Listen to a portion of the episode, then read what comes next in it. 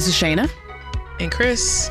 And we are Bad Queers. If you came out of the closet and got put in a box of stereotypes you don't belong to, then welcome to the Bad Queers Club.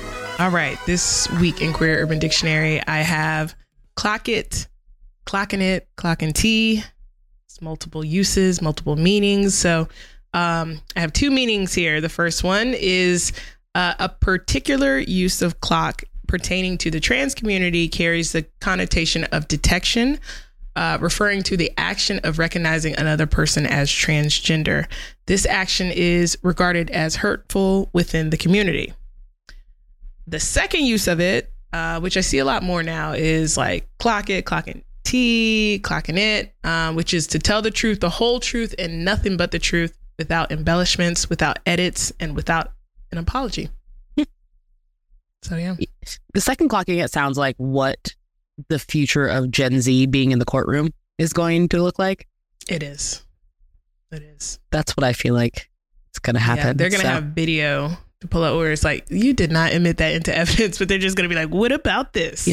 have like a video and be like, "This is." the I'd truth. like to go to Exhibit uh, C, C point three, yeah. uh, that shows the TikTok video of you responding to this under yeah. a pseudo. Look, last name. night. That's why it's not going to be in evidence because it's going right. to be like, "Oh, so I screen recorded this from your TikTok last night. It was live, so." Uh-huh. The judge is just going to be a tired Gen X or millennial that's like, you have to admit it into evidence. Like you can't just just be like, you know, swaying the jury that way, and they do not, not care. care. Yeah, yeah, mistrial. But yeah, what you got? So funny. All right, my queer urban dictionary comes from my wire. Once again, I uh, never heard this phrase. I've heard like the action of it, but not this phrase. So my queer urban dictionary word of the week is trail mix trail mix, not the snack that the lesbians would take in their Subaru out to camping, but a mixture of assorted powdered drugs. This could include meth, coke, crushed ecstasy tablets, and K. If it's been prepared by a circuit boy, which you would refer to for the gay community, if you're going to circuit parties, you're a circuit boy, um, it probably contains Viagra as well. So it's preferred by some because you get a little bit of the effect of all of the above at the same time without too much of any one substance. It's like a basically my sentence. I did have a different sentence, but now I'm going to say my sentence is, is that uh, trail mix is like a sample size drug testing. Mm. you just want to try a little. Trail mix. How about that? All right, let's it. go ahead into our category is we got some fun things but the first one we're going to talk about is uh, the Grammys. Let's talk about the Grammys and all the things the that Grammys. happened at the award show. Um, it was interesting because one of first of all, yes, and a lot.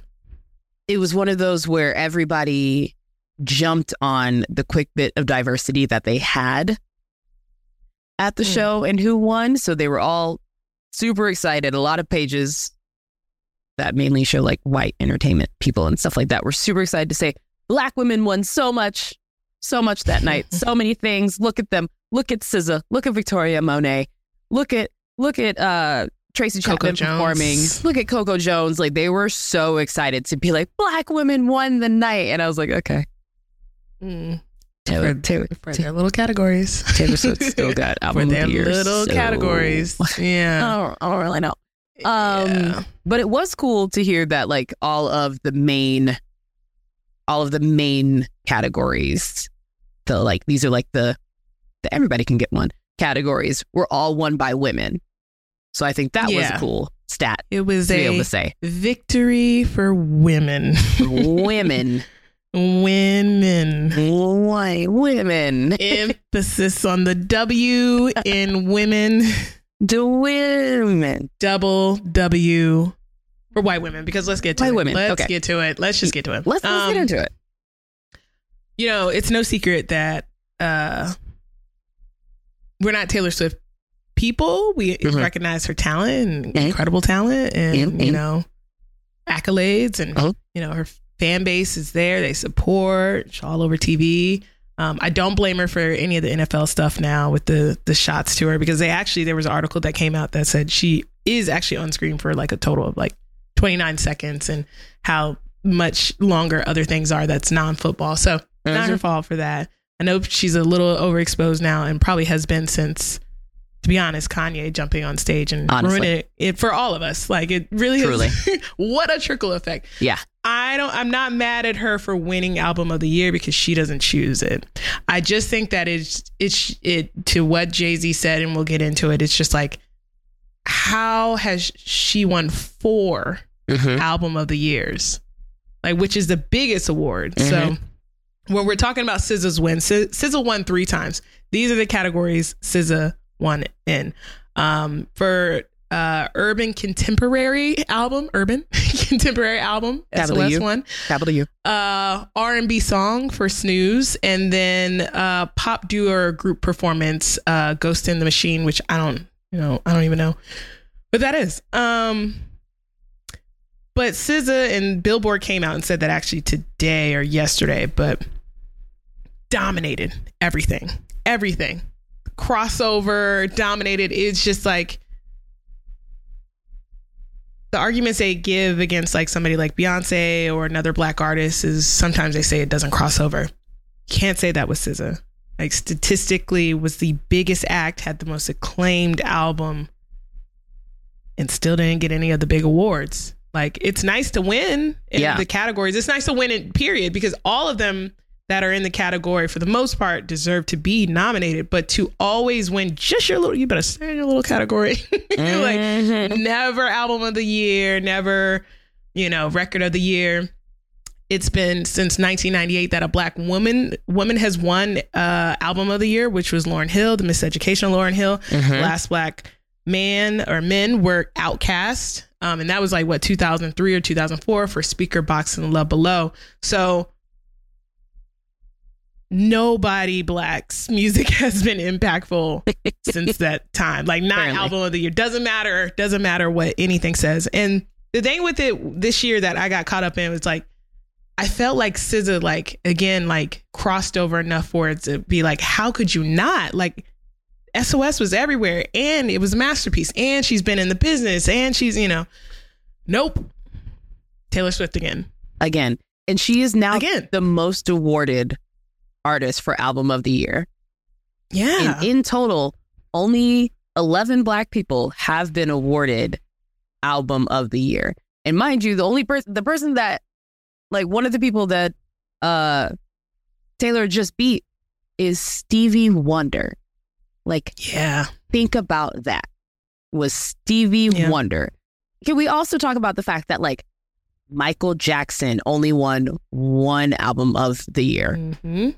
Mm-hmm. Okay. Michael like, Jackson put that into- into comparison. Whitney Houston only won one album of the year. These iconic voices of Mhm. our time. yeah Only one. And she's won four four times four. When Stevie Four Wonder to times. compare it to Stevie Wonder to say that he's won three times, and for her to be in that realm with Stevie Wonder, and that's the other thing that I want to talk about with the voting because the voting is supposed to be based on facts, based on numbers, based on acclaim. And you Mhm. start to get more of these interviews and one line sentences from folks that say why they didn't Mhm. vote for certain artists. And it's all just opinion based. Oh, we didn't vote for It is. Beyonce because we feel like she's been awarded too much. We Which didn't put Beyonce in for this reason because she's overrated. We didn't put Yep. X artist in because of X reason.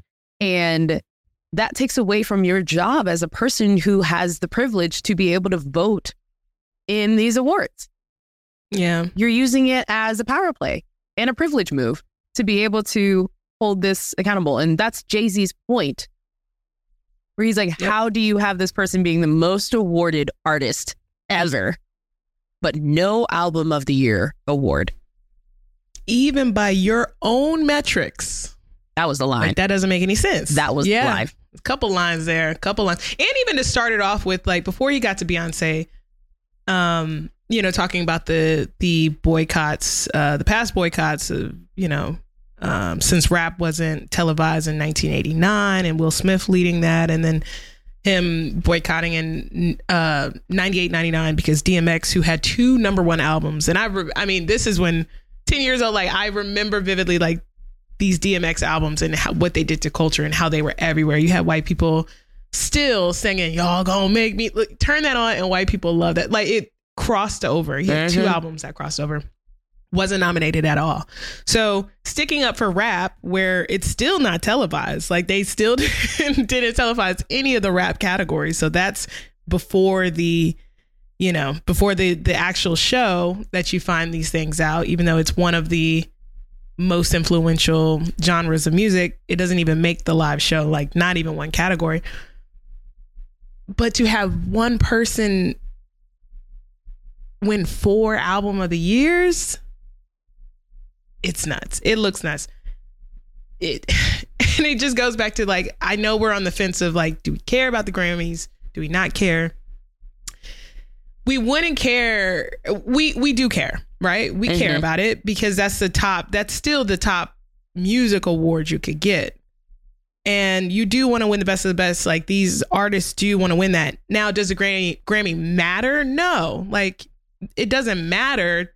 Um to some people's careers but it doesn't matter to like beyonce's legacy that she never won album of the year to many of the people but it's still the principle of it all. Like that doesn't make any sense, and it doesn't make any sense why it's so hard for a black artist to get record of the year or to get song of the year, to get album of the year. Like these things are so hard to get. I did like that they spread it out a little bit because like Miley won for Flowers for record of the year. It's great track. And she had a great performance. Mhm. And these were her first Grammys, which is kind of crazy too. Like I was like, yeah, with all the time that she's been some- around. listen, she's talent and impact. Mhm. Um, even if she was dabbling in cosplaying in you know rap and R and B or whatever, but she still has like you know Party in the USA and Wrecking Ball and things you would have thought she had a Grammy for. And then Billie Eilish won for uh, best song. What was I made for? Mhm. Barbie soundtrack, which Uh-huh. was a she had a great performance too. So they did spread it around a little bit, but that Taylor Swift Yeah. you knew and you knew it like you knew it like you like I, don't know if you when they were about to announce it i was like it's gonna be taylor swift Yeah. like it's they don't i don't even think they care they see how the, the you know everybody else like oh, oh, oh okay yeah yeah. Dua Lipa. Oh, okay, SZA. Okay, Olivia Rodrigo. Nah, like it's just like Taylor Swift. Like Yep. again, I do believe ever since the Kanye incident, which was crazy for people to bring up. Oh, well, Kanye said it years before. Kanye interrupted Taylor Swift's speech to and was fully drunk because he was drinking henny on the red carpet. I Mhm. Remember that vividly. That award show took a drunken moment. You know, it was an asshole moment. Now, was he right? Yes, but you don't do that to somebody's moment. Jay was saying it while he was getting a global award, and he's taking out time to defend not only his wife, but one of the best artists in the last 25 years and ever. hmm And in front of his daughter, too, just to be like, yeah, yeah, yeah, with this little award, but fuck all that. And in, in between Jay and Beyonce, they have like what, like 60 Grammys. But what better time to stand up and say something when you're getting an award from the Grammys? They probably won't come back. Mhm. they probably won't even be back. But like using his time, even though he's nervous, even though he's on the a Grammy board, but to like, yeah, use that time to be like, y'all still got a long way to go. And y'all been playing in my wife's face this entire time. Yeah. So I appreciated that. Um, this was an entertaining Grammy.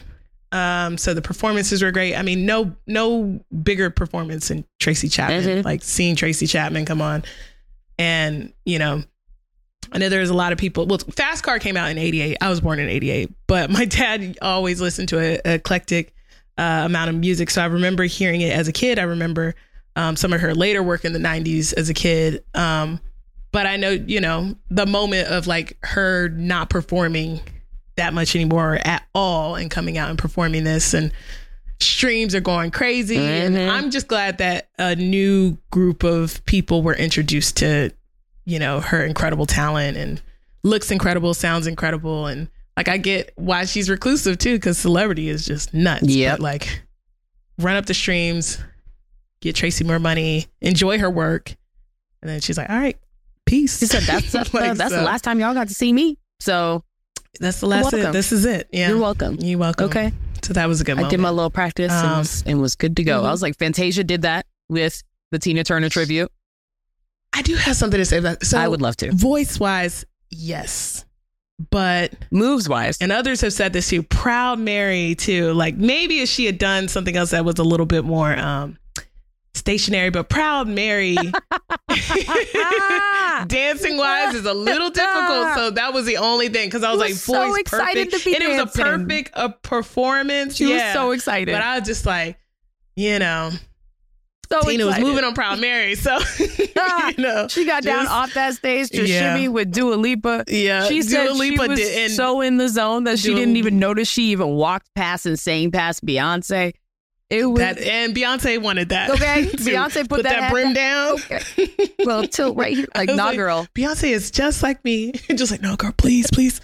Like, But uh, and Dua here. Lipa knew the assignment. I love Dua Lipa. Yeah. Um, knew the assignment. But yeah, just you know, because proud because Proud Mary is just you know very dance heavy and iconic. Yeah.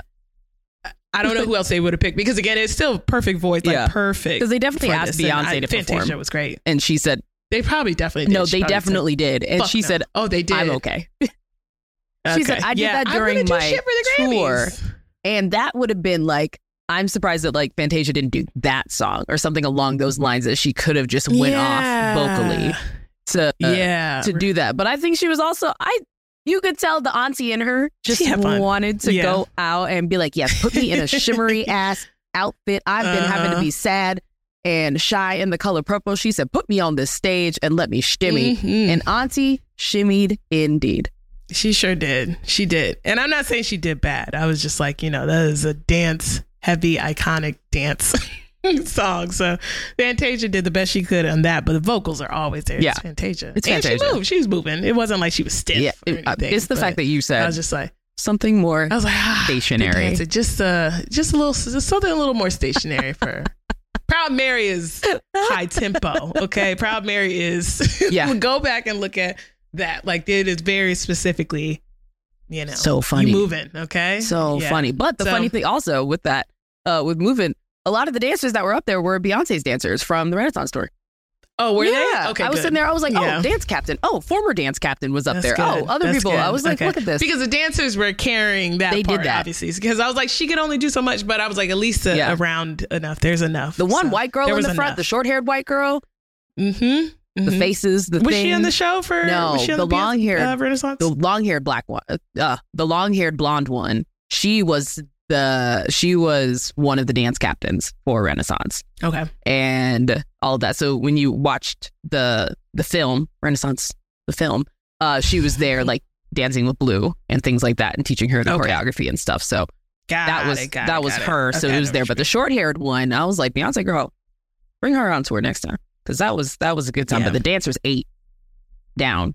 they did. and- they did. You are correct. They did. It's good to They see did it. carry Good to see it. what needed to be carried. We get to see it. We love Fantasia, but great tribute. Um, I thought the Annie Lennox, Sinead O'Connor, um, tribute uh, was great. Um, always good to see Stevie Wonder.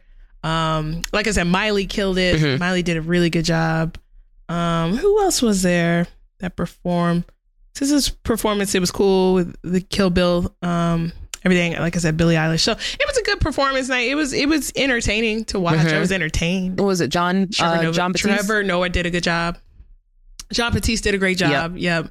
He's growing on me. I don't know why I'm slow to John Same, Batiste. because he's you know. exactly like what I would listen to, and I just always yeah, forget. but I just something about it. I'm just slow to it. I don't know what it is. I'm just like, oh, like when I see him, I'm always like, oh, good, yeah. then I don't know what it is. Yeah, good for him. exactly. Just don't know. Uh, Victoria Monet's speech was amazing. Um, and happy for her winning uh, best new artist and and all that. So it was it was still it was a good night. It was. It was a good night. It was. Um, way more entertaining than know. any of the award shows that we've seen so far.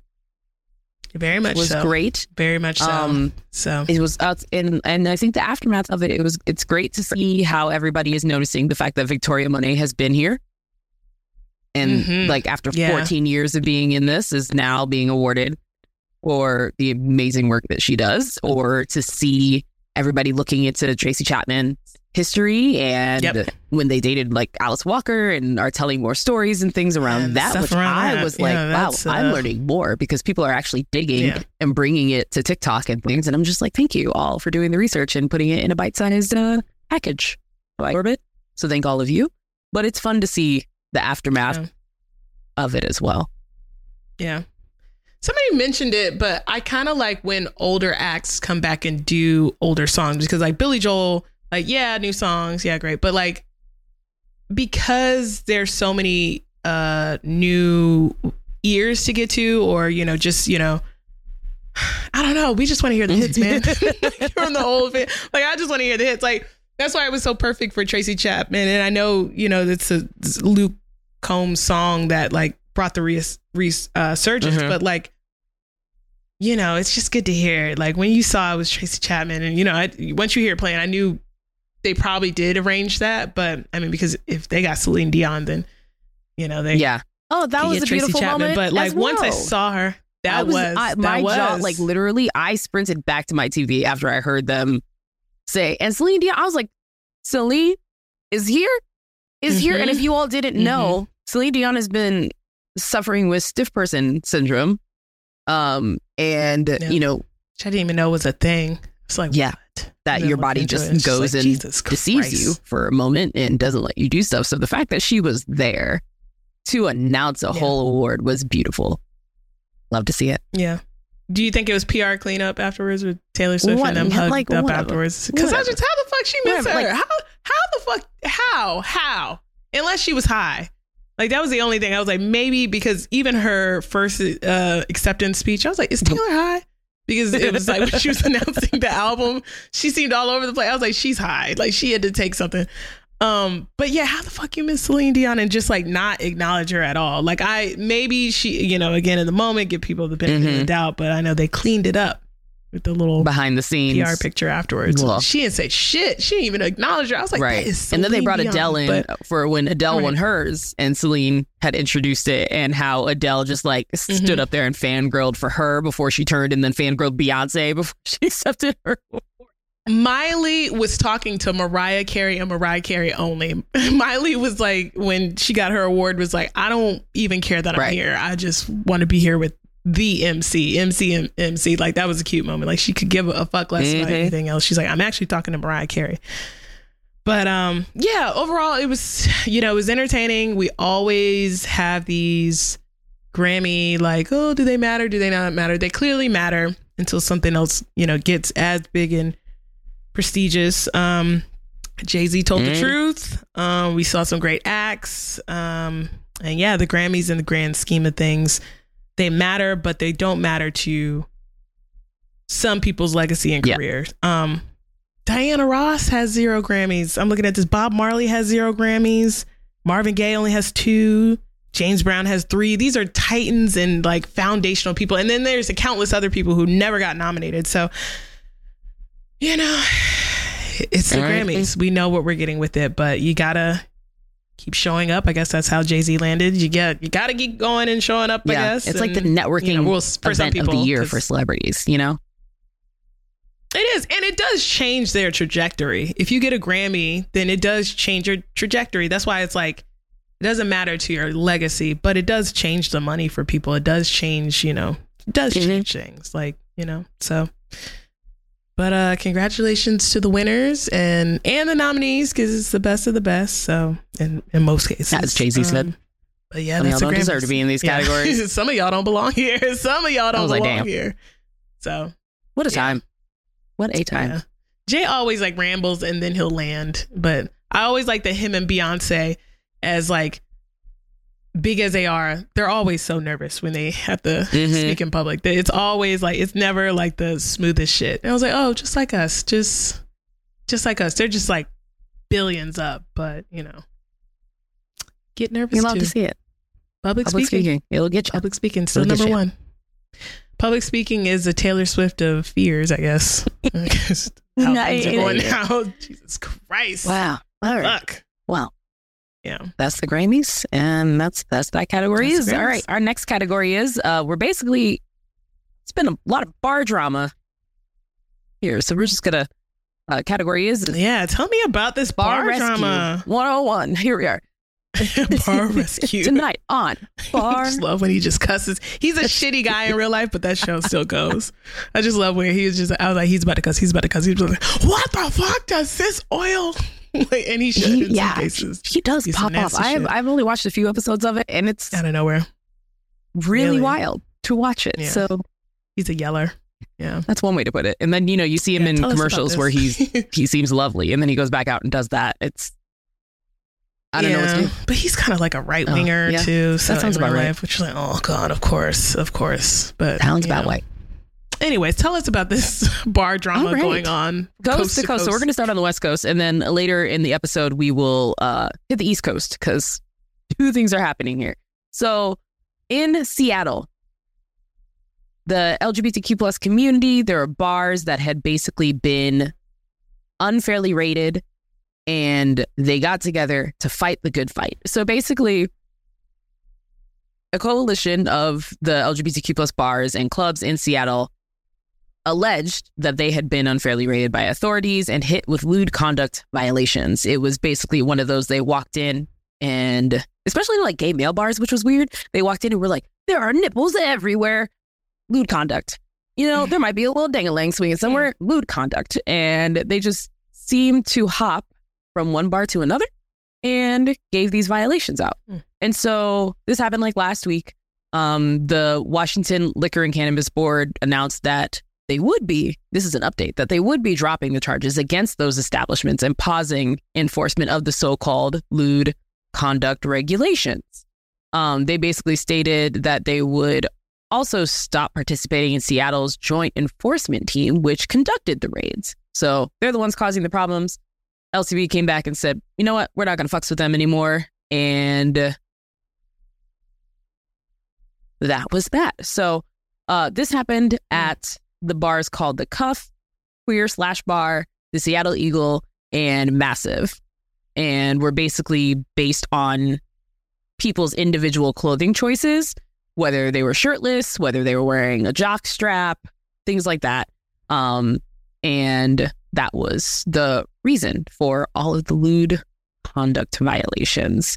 So it was very So they were like going in there and, and Yep. inciting folks. just finding people that had the nips crazy. out and some jock straps out and said, This is a lot of lewd conduct. And now y'all have to be like, some of them were say that they like got shut down, things like that. So it was just, it was interesting to see. And so, of That's course, nuts. if you go and mess with gay men, they're going to come back and hit you because all of this basically happened in a week. Like they went in, they did all of these things, and then the community rose up and spoke out about it. The owners went and took it to newspapers and talk about the fact that they were gobsmacked about what had happened. Um, and they did all of this within five days. And then the LCB basically rescinded all of these things after five days and stated how they wanted lewd conduct regulations to be abolished. Mm. So, Mm-mm. why gay men? See what you can do within five days. You were upset that your safe spaces had some issues. You rose up, you spoke out, and in less than a week, turned it around and having policies changed. Wow, if only you did that for And that's why we have high expectations of y'all and we're disappointed in y'all. Because see how quickly How this turned around? like shit. Like they just they met after the citations were fresh, ink Okay. still on there, freshly printed, and they were like, huddle up. They said we gang." are going to put an Like, action item. They know, had so- volunteers, they had committees, they were ready to go. Yeah. Less They were like, we are week. white men in America. like that's how they started their letter. we are white men in America. Who are gay? my grandfather, like, look, right, who are gay at the very end. Uh, like that's So, especially okay. Seattle, like I was like, some of them have money too. You know they do. You know All they right. do. And of course, Okay. authorities are saying Mm. that there is no way that these bars were targeted. But nobody can give answers as There's to way. there's why no way that they went they gay were bar even hopping in there at gay bars stating that it was like lewd conduct. It's crazy. They said they bought like a bar hopping pass and just happened to. Oh my god, they're all queer bars. not one. I, it was. It's interesting. I wonder if this is like public record because it'd be like, well, so what, did you cite any of the straight Okay. bars or did you just happen to stumble into In the all of them. neighborhood and you know you didn't look at any of the signs or the all of these had flags out in front. So it made it there. Mhm. And Yeah. the best part real of clear. this, we got this article from them. Um, the best part of this article is the quote from The Stranger, which is uh, a news publication thing there. It's a publication. Um, that they when uh when people went to the LCB board meeting to express their concerns, they did in a mob of seething queers. Can you imagine? Mm, mm, mm. A mob, mob of seething, queers. queers. First of all, put that on a shirt.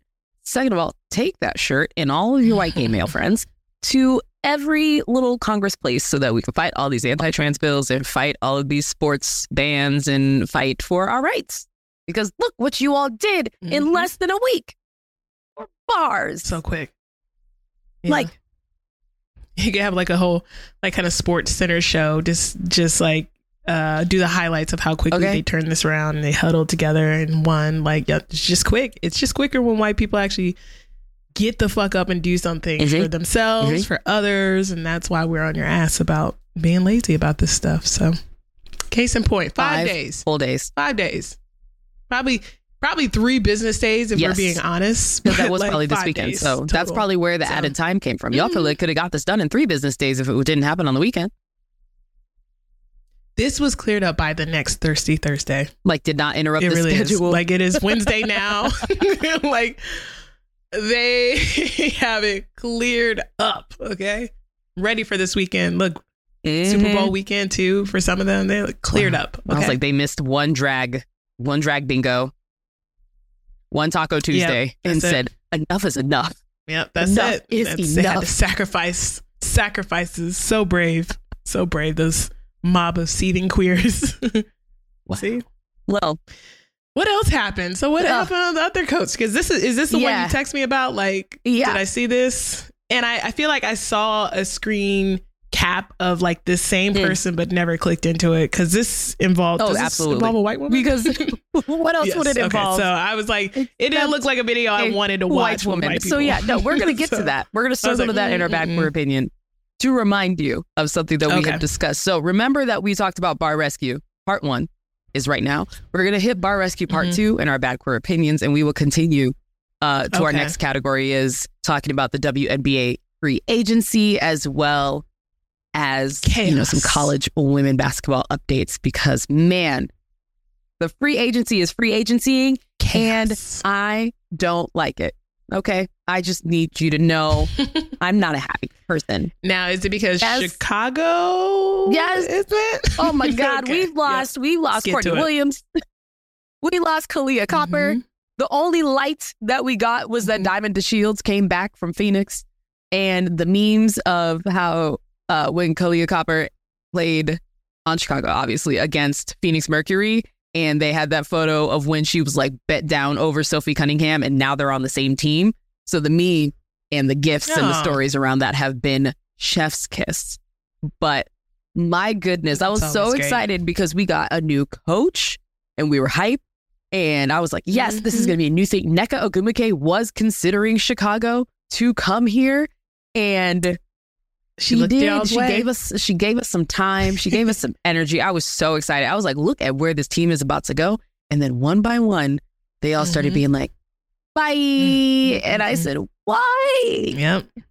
They make up that. Wonderful. So Wonderful. just wanted to express that. the super teams we wanted, maybe not in the destination we wanted, but Seattle Seattle said Storm is now Seattle a super said team. one season without Sue Bird. We're gonna fix this. Yeah. We were going to We fix can't- this. they were like, we have a rabid fan base of Yes. seething queers that we have to get new blood in here. New, we have to compete. So they are, it was either going to be LA or it was going to be Seattle Mhm. out west to, to like challenge, Yeah. you know, so.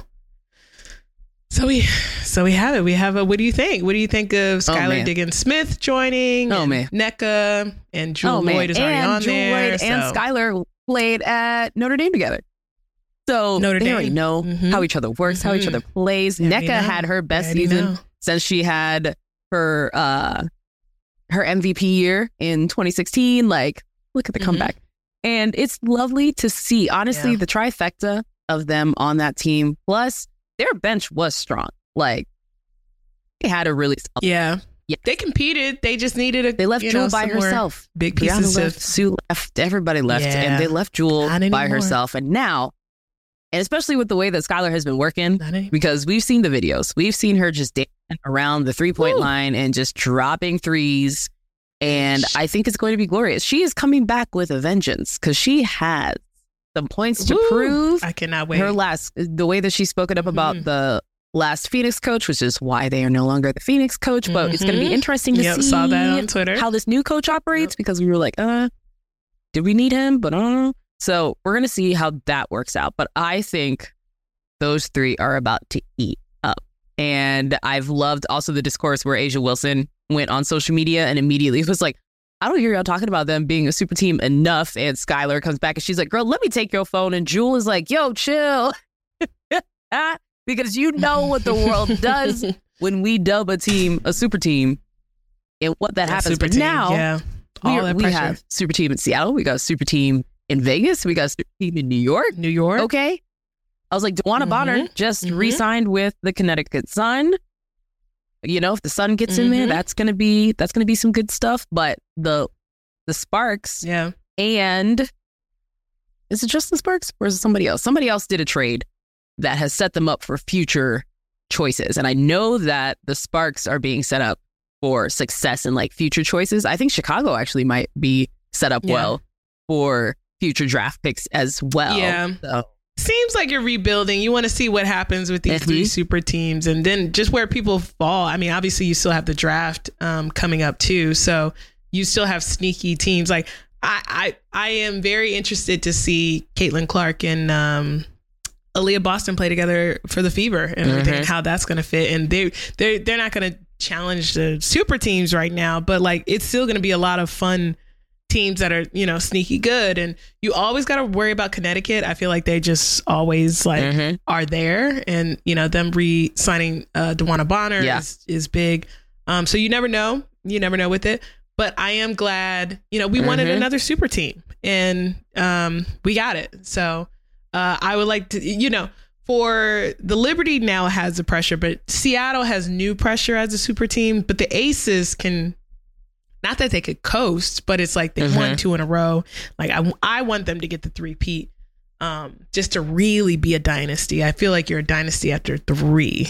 Like you gotta have three. Like two is like you could not sneak and get two, but like three is for sure. Like okay, you was really like dominating the league. So you know they're gonna have pressure, but not. I think that New York goes into it with the Mhm. most pressure though because of how last season ended and like them looking for the revenge.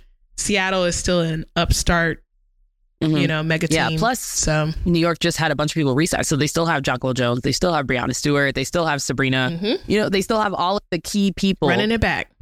that are here. They still have Courtney Vandersloot. Mhm. Like all of these, all of these people are here. So everybody was kind of like, yeah, no, they performed the way that we wanted them to, but it seemed like something just wasn't gelling. It wasn't meshing. Did we pull together too many of these super individual players and not give them the time to develop as a team? And is that the only reason why they lost in the Yeah. finals? So it's like to see them having not had a gelling season and still make it to the finals. Mm-hmm. Can you only imagine what's going to happen this season now that they know each other, they've played with each other, they've grown, their coaches settled in, and how they're going to deliver as well? Like that's going to be a time. Yeah. Yeah. That one year really makes a difference. Like I do think you know, they're the still the greatest threat to the Aces, but you know, I don't know how quickly, you know, they might get together and team up and Mighty Morphin Power Ranger it up in Seattle really quickly so to, you know, challenge the Aces. So who knows, you know? It's just that's Mhm. what makes it fun. Um but yeah, I think New York that that extra year to gel for real and they had that bad that close and bad ending Mhm. last year. So close. like, it was too close. they didn't even want. Some of them didn't even want to talk, you know, to the press. So like, yeah, Oh, they yeah, had I forgot long about that. season to How think did I about how that went about that? I don't know, but hmm It's true, and Yeah. uh, it's gonna be because the Aces, because they had a whole party, It was partying a everywhere. whole party that they Yeah. did. Yeah, So- everywhere. They had fun. They That were all great. over social. Yeah. yeah. Good times. Good times. Good times. Good yeah. times. So It is. it's gonna be great. Who else, it's gonna be. who else great. did we miss? I want to make sure that we were. Yeah. Um, uh, Candace Parker re-signed a one-year contract with the Aces, which yep, not like to surprised. see her play the full Mhm. year if possible. I- but you know, we'll see. I we'll see she does. whatever whatever happens. You know, we'll see. Yeah. Yeah. When does the season kick off? Let me see. May Soonish. May fourteenth. May Yep. fourteenth. Yeah. What what happened with Phoenix? So who did Phoenix get anybody notable beside well no, Kahleah Cooper, Copper. but is it yes, Copper, excuse me. yep. Um, they also they get anybody else? um, so obviously they're keeping Diana. They still have BG. Um, uh-huh. Uh-huh. who else? So the Mercury got Leah Copper and They're Morgan. gonna draft high though, Morgan right? Because they were. Oh, Natasha, Natasha Cloud. Cloud, yes, Natasha Cloud. I yes. was like, somebody went. That was a big deal. Natasha. Cloud went. Yeah. Was like, Yes. somebody went. That's a big deal. That's a big deal. That's a big deal. And again, don't they draft high because they had an ass Mm-hmm. season? So I feel like they get a good young gun. Um, I don't know what the draft order is, but they weren't good. And if it works like the NBA, then well, you still have the draft Yeah. lottery. Um, but Yeah, they're see. also planning ahead for the expansion team Um, too. So it's like there's pieces of this that Oh, they yeah, can that's- also then use true. as leverage We'll to like see. protect players and do stuff there. So Mhm. um okay, so Yeah, they have the third pick, so they're projected to get Paige um, Bueckers. yeah, Is if Bueckers she if she UConn? declares for the draft. Mm. Yes. if she because yeah, declares, most of the people, like return Caitlin, for two more seasons has to declare like most of the people that they're listing that they assume will go into the draft they all have to Mhm. declare they all still have a like an extra year to be able to go and play like caitlin could play another year i don't know why she would because she's already accomplishing anything and everything unless she really just wants to make the shooting point differential to be like ah nope you're never gonna Yeah. catch this number never gonna catch it It's never gonna catch this. Yeah, and it's also the money because I know that the NIL has changed things so much, even for like, well, for everybody. But like, you don't have to rush to the pros because you're making yeah but that's money. the other That's thing NIL in some cases, is like to Caitlin remember Clark's that those. NIL deals don't stop just because they go into the WNBA. I think a That's- lot of folks forget. true. They're like, oh, they're going to the NBA or WNBA because of the money. And it's like, the NIL deals don't stop. Caitlin Clark is a Gatorade Yeah. represented athlete. She will continue to be a Gatorade yeah, represented, sponsored athlete when she goes into the WNBA. Those things don't stop. So it's almost like smart for them to build up all of these NIL deals so that when they do go to the WNBA, they don't have to worry about how much they're getting paid because they're getting paid. Yeah. Yep. They don't have to worry about it. Yeah, probably different for women's side of things. So so we'll see. But yeah, she can come back and just rule. Because that's the thing that um and kind of getting into uh college women's basketball, um, you know, as great as all this is, and you know, talk of Caitlin being the best ever, which she's certainly one of the best ever. Like all the best ever to me growing up, they won a championship. So Diana Taurasi, Candace Parker, like you got to be able to take put your team on your back or at least get all the way there. So I don't know if she'll be able to do it with Iowa. I don't think so. But like that is also part of GOAT to me. Like she's definitely the best shooter ever, the best scorer, but like best ever. I don't know. We we we saw some ones. Like we saw some ones come through the college Mhm. ranks and win it all. So um it's a little bit harder for me to be like she's the best ever, but she certainly maybe will end up being top five, even if she when she takes this scoring title. But I was like, mm, I don't know, I don't know. It's more Yeah. competition. Did you see for sure, the- so. The There's video that Sheryl that, Swoopes so. did. Yes, yeah, talking about the her adjusting to Yeah. the WNBA. Are you talking about that one? Yeah. And Yeah. all the commentary that people had. Ah, what do you think? You think it's gonna take? I didn't care about the commentary because I was like, this is Sheryl Swoopes, Mhm. so I only care what Sheryl's saying. Um, but I think her being now she has to get a little bit more Yes. physical because you know as we joked about We her put some more. doing that pirouette with people running on the field uh, on the court. But um, I think her game is you know pretty adaptable. I don't think, and and again, like if she's going to be on the fever with Aliyah Boston, I just think that one too is just gonna, you know, you're gonna have to you're Mm-hmm. gonna have to care about both of them in different ways. So I do think that she'll adjust quicker. Like I think Angel Reese's might have some time Yeah. adjusting in, just given how she plays. But um, if Sheryl Mhm. says it, I I, mean, that's really- that's Like, really Sheryl it. knows. That's Sheryl really it. I do think there will be Yeah. some adjusting for for Caitlin Clark, mainly around the physicality. I think that's to be the thing because it's like Sabrina Yeah. came in. Yeah. Sabrina was basically the Caitlin of her time, and or Caitlin is the Sabrina of now. You know, whoever we want to put respect to first. But Sabrina Mhm. was that, and Whoever. she went out, and everybody expected her to just be training and doing things, and she did have to adjust. Like she was still top Yeah. of things. She's still getting flowers. She's still paying attention, but you heard about her less. And that is a reality when you come into this. Like, she has talent. The league has hella talent. And you have people who have been here forever. They can see your moves three steps before you because the knowledge is Yep, there. I'm not saying it. that her basketball skills are not there. I think the physicality is going to be hard. And she's going to be playing not only talented people, but very smart people. And while she is incredibly smart, that's yeah, that's really that's it. what it's what it's going to be. Like I think it's going to be a sign when they play um like South Carolina and a few more uh more physical teams. Yes, the like that's going to be a big schools, difference as SEC well. Like she can take ones, off Yeah. in in the Mhm. division that she's in right now. So I'm that's why I'm really excited for what it's going to look like in March Madness because that's the that's the realm Mhm. that we have to we have to go into and I just want to see that more Yeah. physical taken Yeah. if somebody decides to defend her and just get up in her face and do the things like we saw that last season how it They how it did her slow her down a little bit not a lot but it did a little bit and then to Mhm. have these grown women come out here and shut her down like yeah that's that's a reality it's what's gonna happen Yeah. It's just gonna. It's. I mean, She will be she'll, fine. She'll be fine. i have zero but, doubt Um, Big Ten basketball is not SEC basketball. Let's just put it that way. It is not like that. SEC, even the standings, Yeah. like it is just cutthroat. like it is. You know what I mean? They are. They're so deep. So it's gonna be interesting come tournament time to see how things shake out because you know they're kind of Mm-hmm. each other over there. But it's a different game. It's a very different game over there. Like they Mhm. they play rough and hard and you know yeah physical. You know, so I don't know. So Yeah, they ate her okay. up last year. So it was like I don't know. find out. I don't know.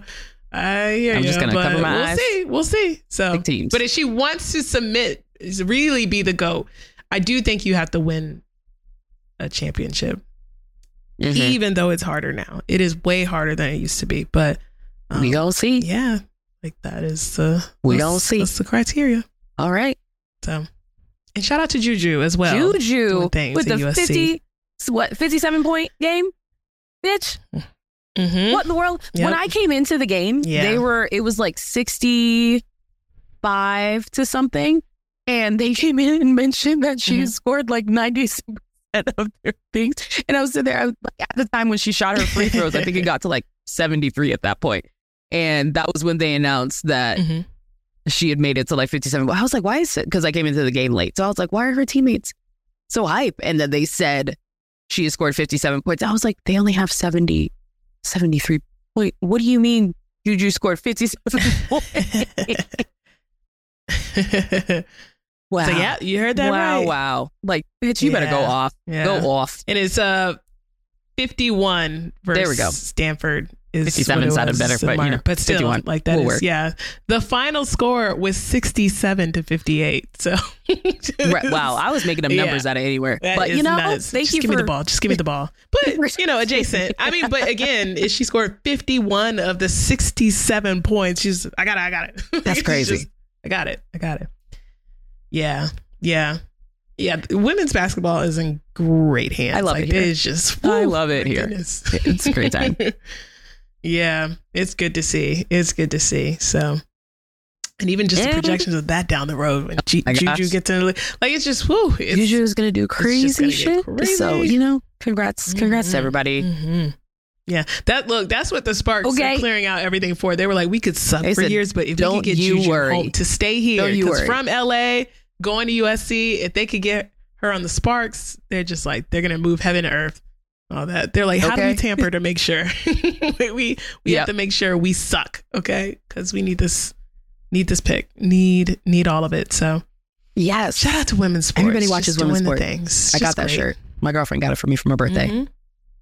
Yeah. and it's gonna be. We're gonna be out here. Oh, Mm. and very true. Yeah. so good. All right, let's move on to our advice segment. Am I bad queer? Uh, email your questions to badqueers at gmail dot badqueerspodcast at gmail.com to be featured or DM us on IG at badqueerspod. All right.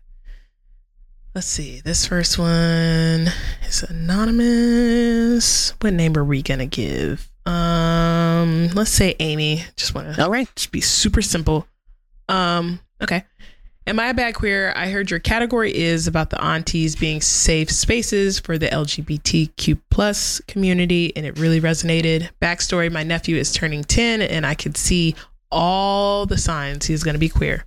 He has some stereo stereotypical behaviors. Lets out a yes, yes every once in a while, and while he fights it, he's pretty effeminate.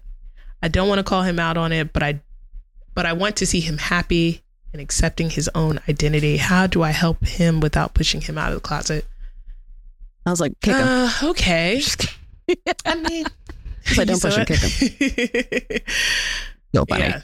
Yeah. Um yeah, well, if you already have a close relationship with your nephew, I mean, he's turning 10, so um you know, he's still he's figuring out things too and um coming into his own identity. So I would encourage I would definitely affirm those behaviors and like not make him feel crazy for or anything for I guess being effeminate or saying things that are not traditionally masculine for boys and everything, like not making him feel like he has to catch himself or um, censor himself.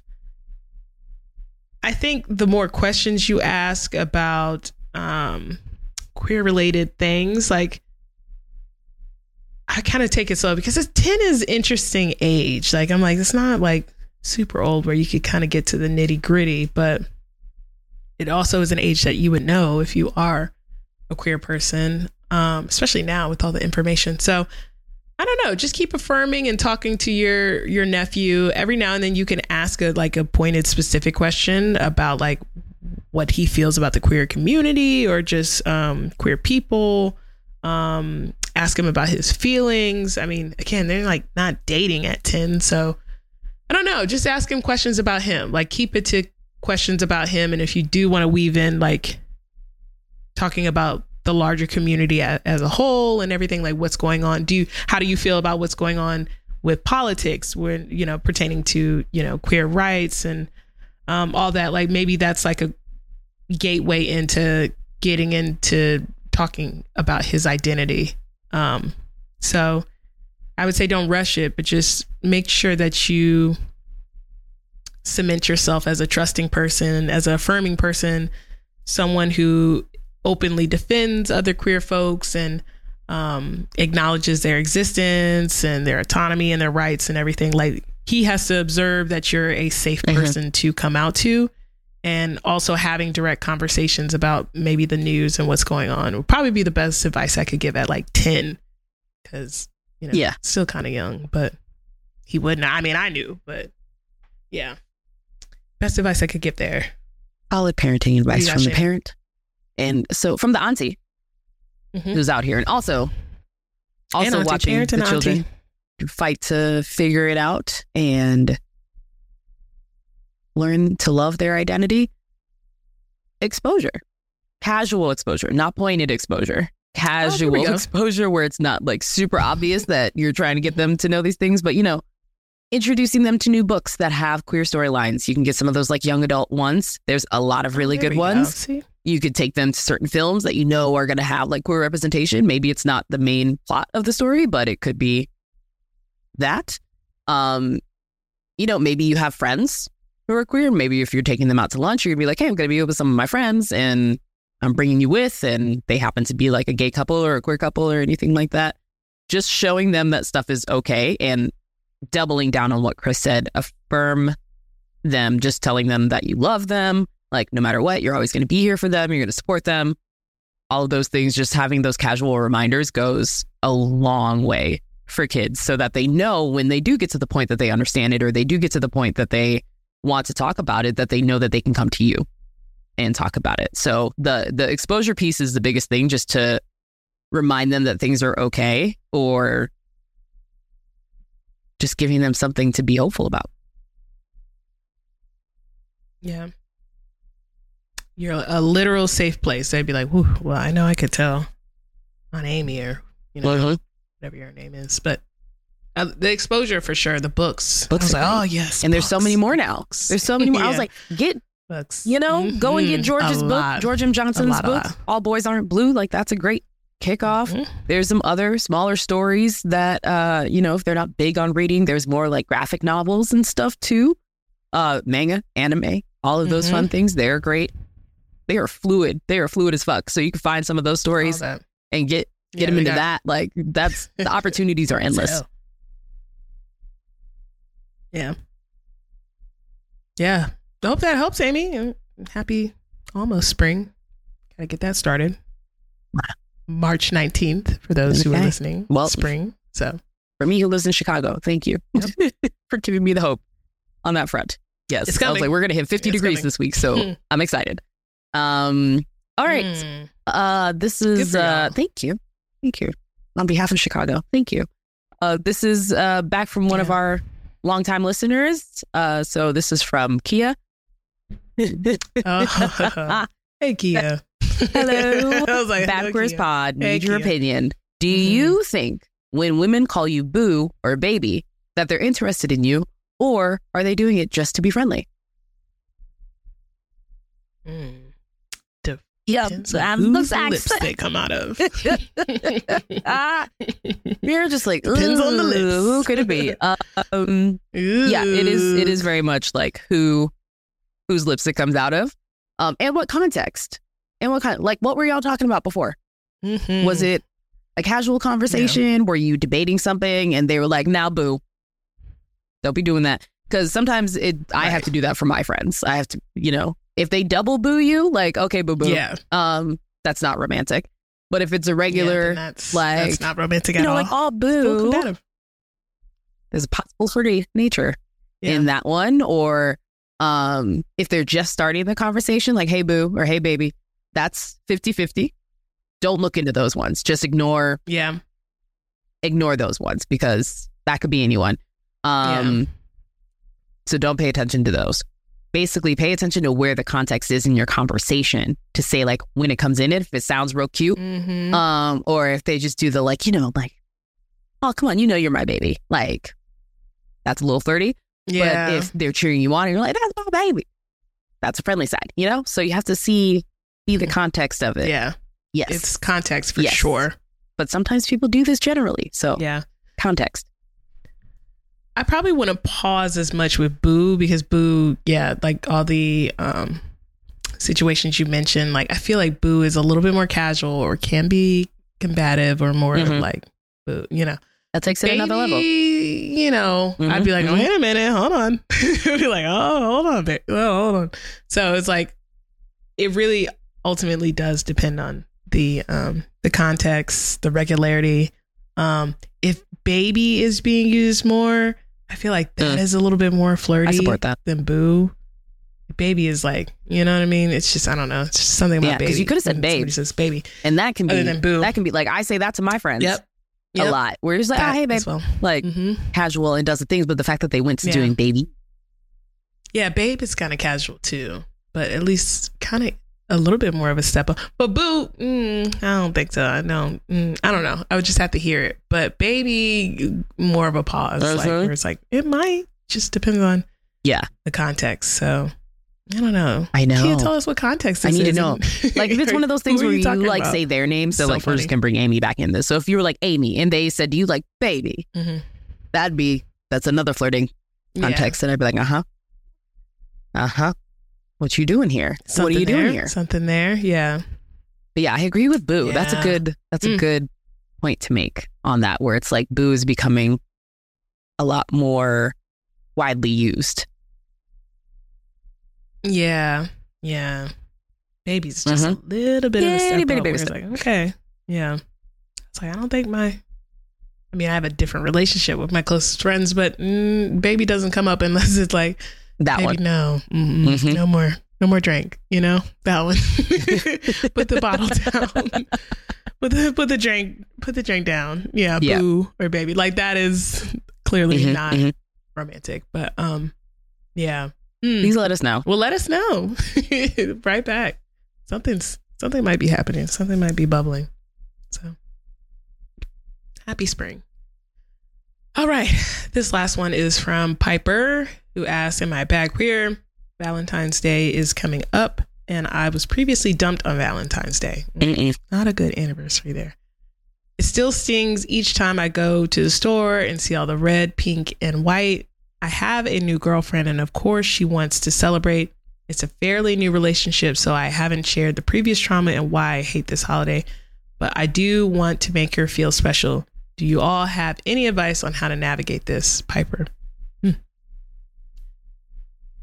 Well, you definitely have to share the trauma of Valentine's Day being traumatic and why it is and why it um is still triggering for you.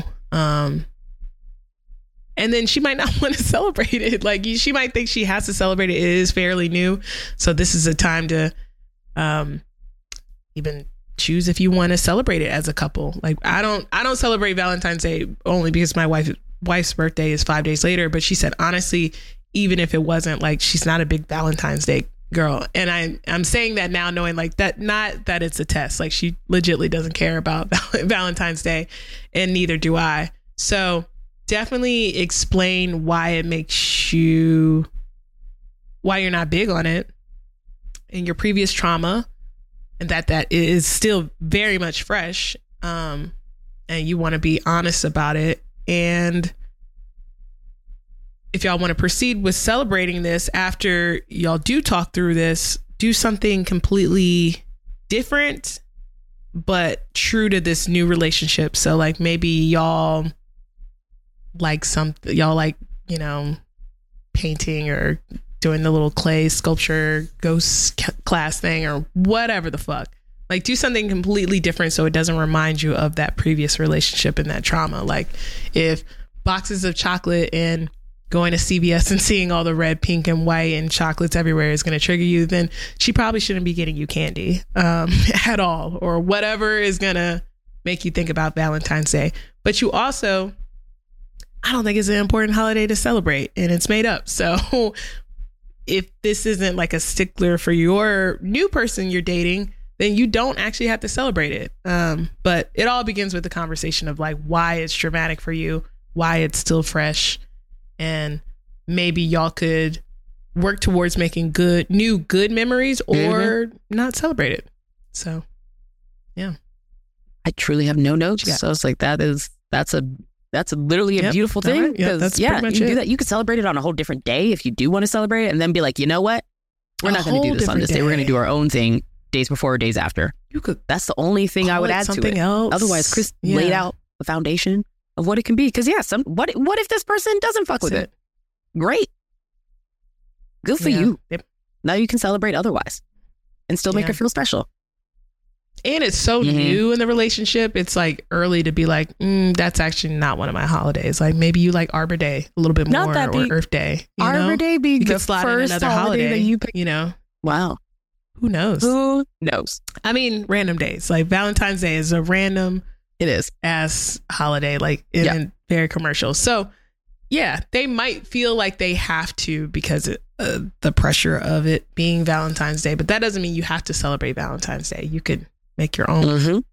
love day or celebrate love differently. So, but definitely have the conversation first. So, you know, yeah, I hope that helps, Viper. You know, happy spring, and I hope you get through the trauma of Valentine's Day. Um, you know, because it's all in the stores. Like, you know, I feel like Easter's starting to peak up. You only got a well, today's the seventh, so you know you got a week to go Once this comes uh, out, or a couple got- days. Once hopefully you didn't commit to And then, anything you yet. know, all of Hopefully- it's just Easter, you did Easter and planting and it. Mhm. all that will be there. Yeah, candy holiday. is kind of like Halloween with the candy being 80% off. But if chocolates trigger you, then, you know, stay out of CVS and all that for the next couple days. And Yep. it'd be all right. All right. Sound advice there. There was our advice segment. Am I bad queer? Uh, email your questions to us at badqueerspodcast at gmail.com to be featured or DM us at badqueerspod. All right. On What type of backwards would we be if we didn't have unpopular queer opinions? All right. So now we are at Bar Rescue Part Two. So not only was there the Seattle LGBTQ plus bar drama that happened in Seattle, we also have drama that happened in New York City at the Cubbyhole. So of course, uh, as we mentioned earlier, that it did have to start with a straight white woman causing the issue and a queer white woman who tried to come in and save the day, and everything just went to shit. So you know we really don't cover this these stories, but this is like great.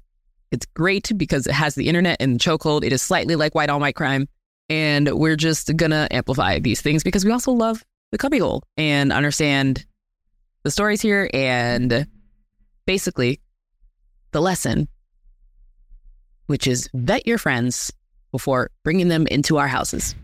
So what happened was this white woman, don't remember her name, don't care. We're going to give a high level story. Uh, she went to the cubbyhole with her friend. They were out hanging out with other friends. And then she was like, I'm going to go to the cubbyhole. She was like, Do you want to come with? Sure. They go.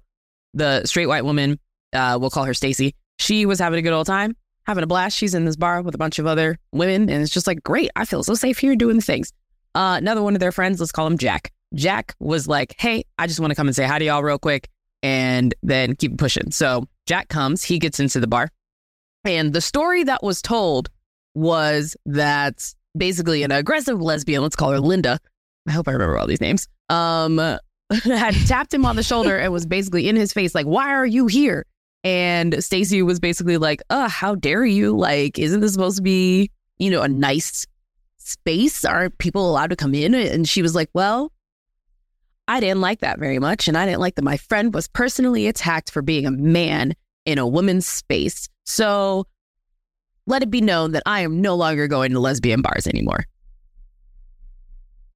Oh, Ah. no. Ah, Ah, it was terrible. It was terrible. So of course, this spreads along the tiki talkie, and Linda comes back. This well, seemingly nice lesbian uh, comes on the TikTok and says, "Hi, I'm the aggressive lesbian. First of all, look at me. I'm. I. I there's nothing aggressive about me." She explained she was in the cubbyhole. If you have ever been to the cubbyhole, it got its name for a reason. It is literally like a living room size with a giant bar and you have to inch past everybody to get anywhere within the bar. So apparently Linda was standing in line and she couldn't tell if like the guy was in line or not. And basically she was like, Yo, are you in line? Are you moving? Like, are you here with someone? Blah blah blah. And the guy turned, uh Jack, Jack turned and was basically like, I don't need to be here with anybody if I don't want to be.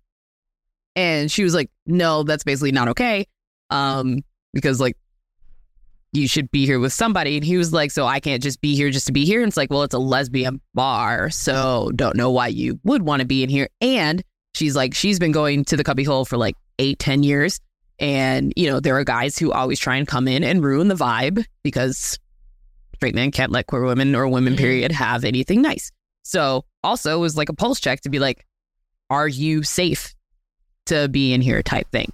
So Yeah. homegirl, uh, Linda goes to the bathroom, comes out of the bathroom, does the thing, and then they go outside because there's a little space outside. Apparently, the group with Stacy and Linda were there. Mind you, there was a queer person with them who had brought Stacy initially, and then Jack came and joined.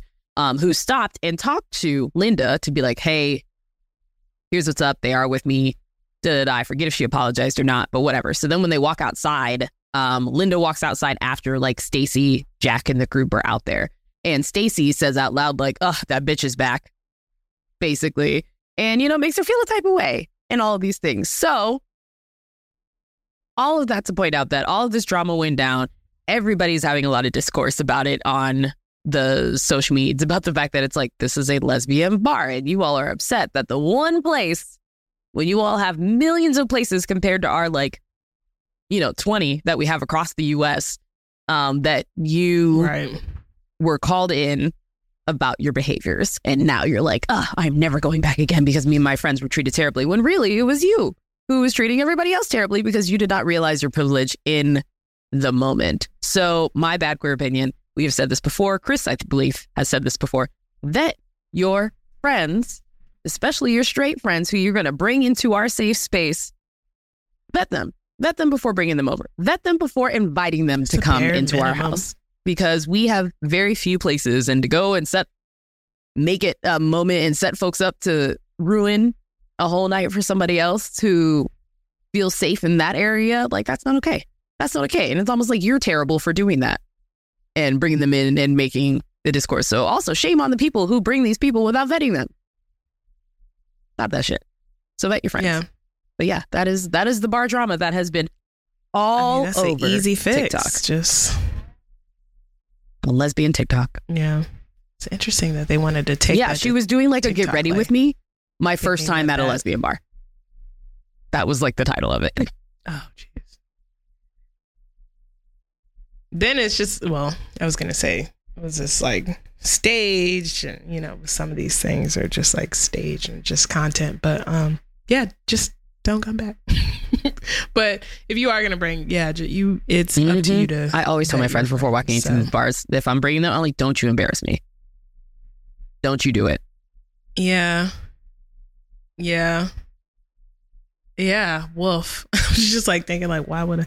But the times I brought my straight friends into They do. bars, like they just know They know how to act. Like, They don't take offense to them. getting hit on. They actually like, kinda love it. and they're polite and Yeah. you know they buy rounds of drinks and all of this it's lovely bringing some of my friends but anybody who like you go in and you're like don't embarrass me and they get like offended around her or like how dare you blah blah blah be like Mm-mm, nope well we're not coming in here we're not coming in here and i should probably reevaluate this relationship Yeah. immediately Now, well, first off, I don't have a bad queer opinion or a community note for today. So I do want to kind of like dig it. a little deeper into this, kind of playing um not devil's yeah advocate, give us another perspective devil's advocate. Do you conversely is it our responsibility to not police, but like I know the times I brought uh, the like maybe it's only been like two or three times that I've gone with straight friend brought straight friends to queer clubs, but like my my friend got his ass grabbed and everything, and like he didn't freak out because these are things that like I mentioned could happen because these are things that do happen. Is it on us to make sure like there's nobody really policing that because that just kind of goes with like the culture of things, but I don't know, is it on us to kind of police that sort of thing? Like that wasn't applicable to this situation, but like I don't know, should we do we need to look at our house rules too? Like where some things are outdated, where it's like catch a Mhm. vibe before you grab somebody's ass or make sure that's okay. I know as a stud, I I will always get felt up or my butt grabbed all the time, and like I mean. Now the language is a little bit different. Like when I was younger, Yeah. it was just kind of like a okay, whatever thing.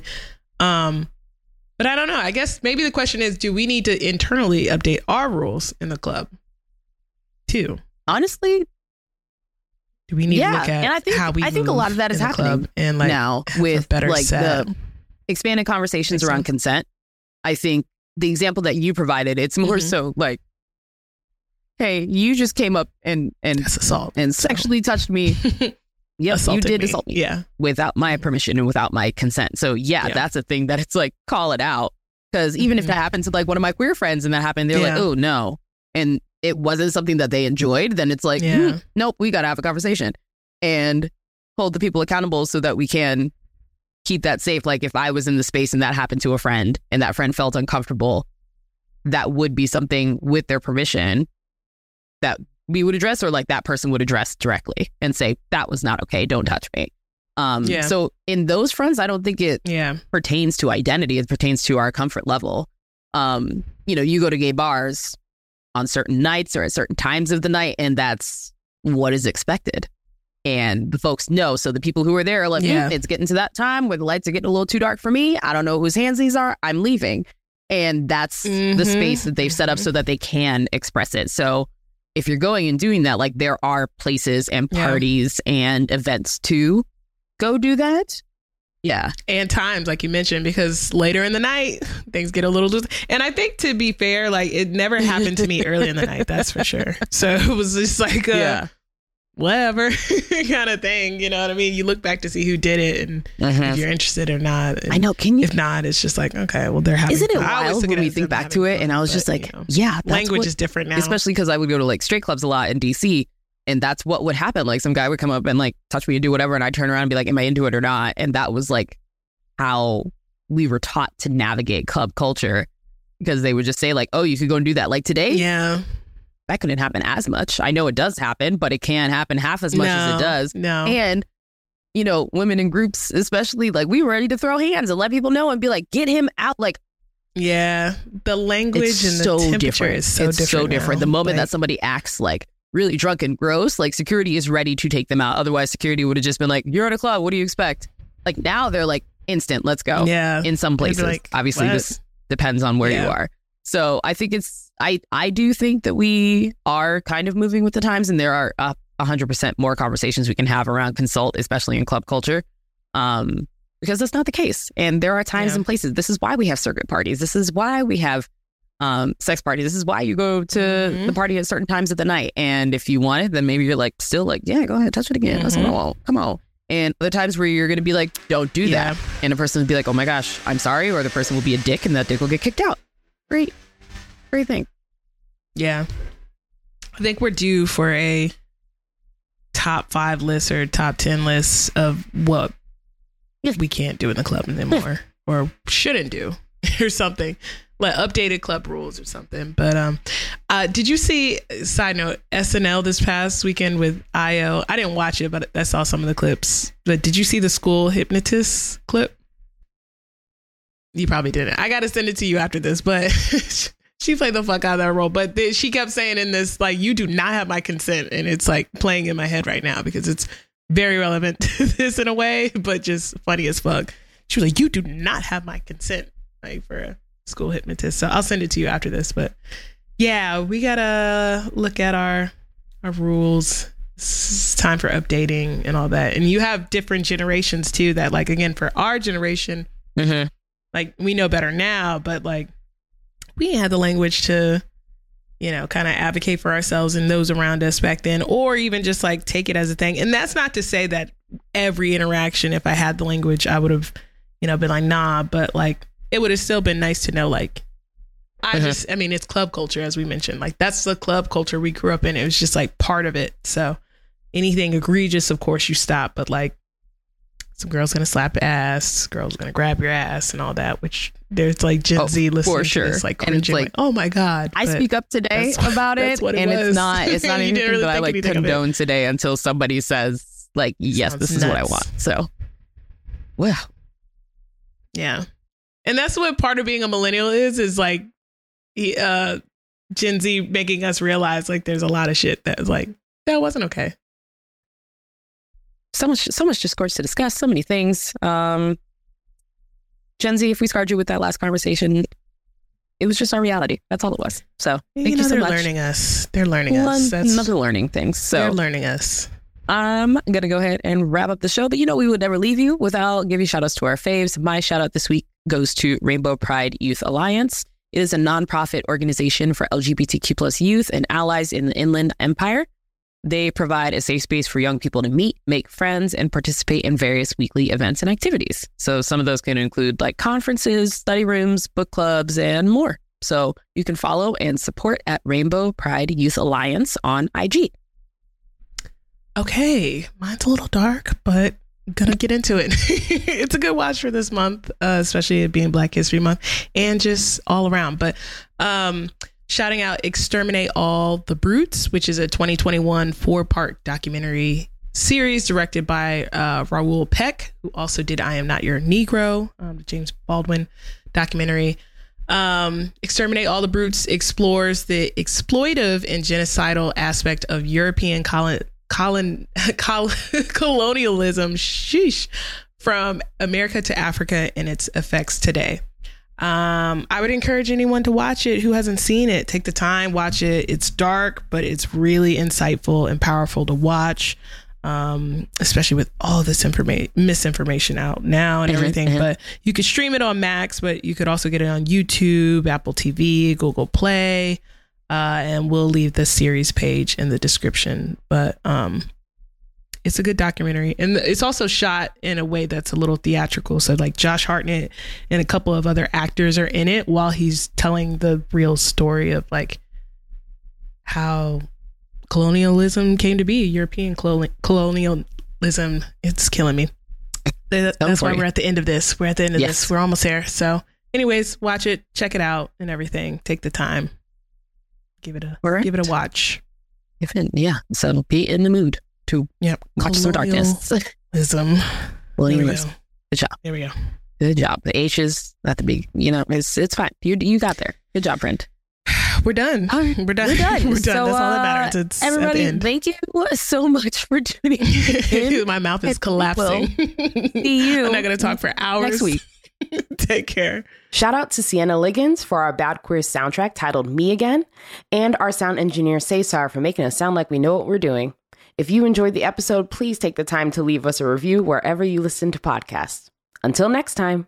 It's me again. Can we talk about things? I'm so sorry.